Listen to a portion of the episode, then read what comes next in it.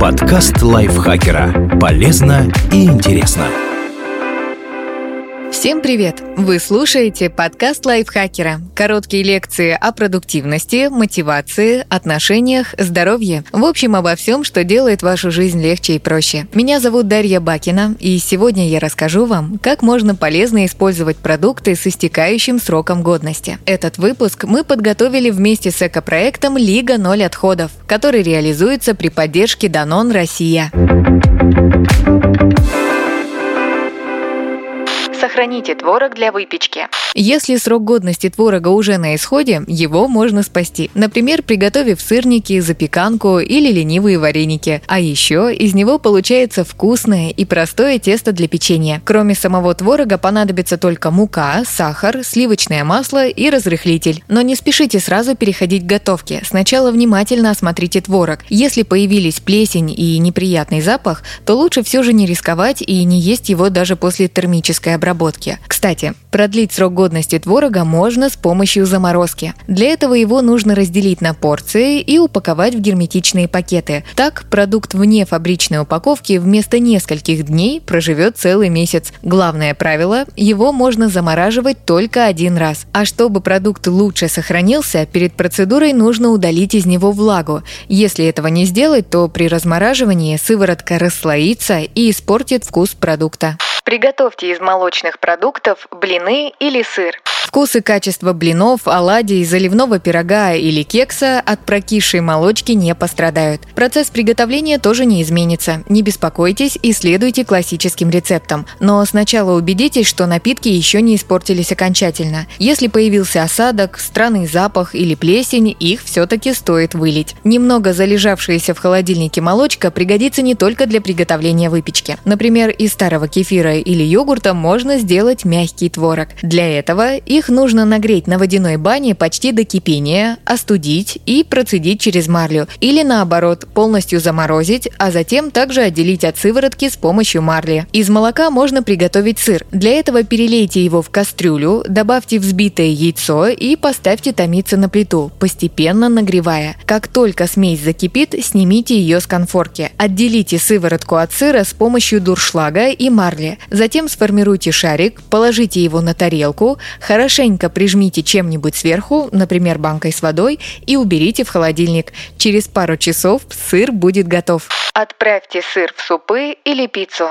Если сыр немного подсох, приготовьте из него крем-суп, добавьте в пиццу, положите на горячий бутерброд или присыпьте им запеченные овощи. Нагревшись, он обретет привычную тягучесть. Изменений во вкусе вы не заметите. Сложнее ситуация, если на сыре появилась плесень. Здесь нужно быть максимально осторожным и действовать в зависимости от степени поражения продукта. Если он весь покрылся зеленой или голубой корочкой, сразу выкидывайте. Если же плесень появилась лишь на небольшом участке, срежьте Нарежьте ее и еще около 2,5 см сыра вокруг. Оставшийся продукт можно использовать в рецептах после термической обработки. Но лучше не дожидаться появления на корочке грибов, а начать спасать вскрытый сыр заранее. Сделать это можно с помощью морозилки. Натрите продукт на средней или крупной терке, поместите в герметичную упаковку и отправьте на зимовку. Так он протянет еще несколько месяцев. Чтобы спасение продуктов не было вашей регулярной миссией, старайтесь внимательно следить за сроками годности и не закупать впрок больше еды, чем вам нужно. Узнать больше о рациональном и экологичном подходе к выбору продуктов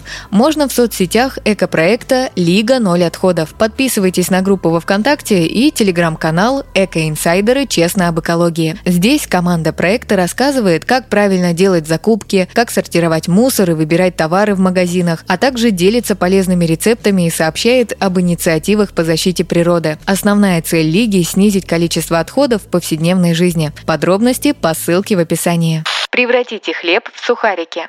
Из немного зачерствевшего батона или хлеба получаются отличные сухарики для супа или закуски. Перед обжаркой полейте их маслом, посыпьте специями или натрите чесноком. Это сделает их ароматнее. Также можно спасти подсохшие сдобные булочки или баранки. Старый хлеб подойдет для горячих бутербродов. Нагревшись в духовке или микроволновке вместе с помидором и сыром, он станет мягче. А сухой батон замочите в яйце, чтобы приготовить гренки и французские тосты. Или в молоке, чтобы использовать как основу для шарлотки или пиццы. Реанимировать выпечку также поможет водяная баня или пароварка. Достаточно подержать продукт в таких условиях в течение 5 минут. А еще можно быстро подогреть ее в духовке, предварительно обернув во влажное полотенце. Но все эти способы работают только если на хлебе нет плесени. Даже если поражен совсем небольшой участок, споры могли незаметно распространиться по всей буханке. От такой еды, конечно же, нужно отказаться. Добавьте бананы в десерты. Слишком мягкие бананы с потемневшей кожурой – отличный ингредиент для десертов. Из них получится банановый хлеб, маффины, оладьи, смузи или мороженое. Чтобы приготовить последнее, нужно лишь очистить и заморозить фрукт, а затем измельчить его в блендере. Кстати, по текстуре оно будет напоминать не фруктовый лед, а обычное сливочное мороженое. Кожуру тоже не выкидывайте. Это органическое удобрение, которое можно использовать для подпитки домашних растений и на подоконнике, и в огороде. Для этого ее нужно просто порезать и положить в землю, или замочить в воде и превратить в компост или настой. Такое простое удобрение защитит растения от тли и продлит цветение. Используйте томаты для соусов. Мягкие и чуть сморщившиеся помидоры можно пустить на соус для пиццы или пасты. Для этого потомите их в духовке в течение 10 минут, затем очистите от кожуры, измельчите в блендере и смешайте с любыми специями по вкусу. А если добавите к смеси сливочное масло, получите спред для бутербродов. Еще один вариант спасения томатов – украсить ими выпечку. Например, пиццу, закусочные кексы или пирожки. Третий способ – сделать из них заготовки для супов или рагу. В этом случае помидоры нужно измельчить в блендере, разлить получившуюся массу по формам для льда и отправить в морозилку. Но эти способы сработают не с любым испорченным помидором. Если он неприятно пахнет или кожура покрылась черными пятнами, лучше не рисковать. Сделайте запасы из зелени.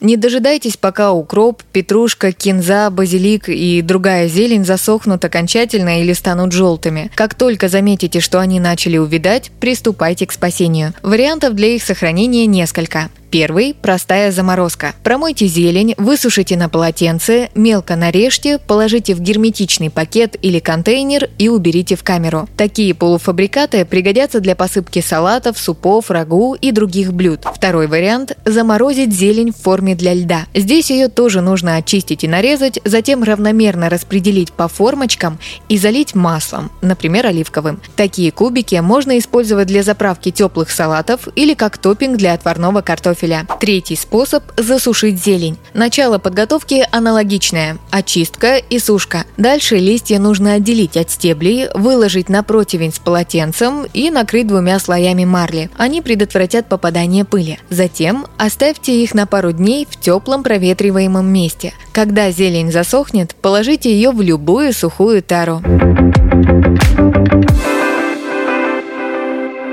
Спасибо, что слушали этот выпуск. Подписывайтесь на подкаст Лайфхакера на всех платформах, чтобы не пропустить новые эпизоды. На этом я с вами прощаюсь. Пока.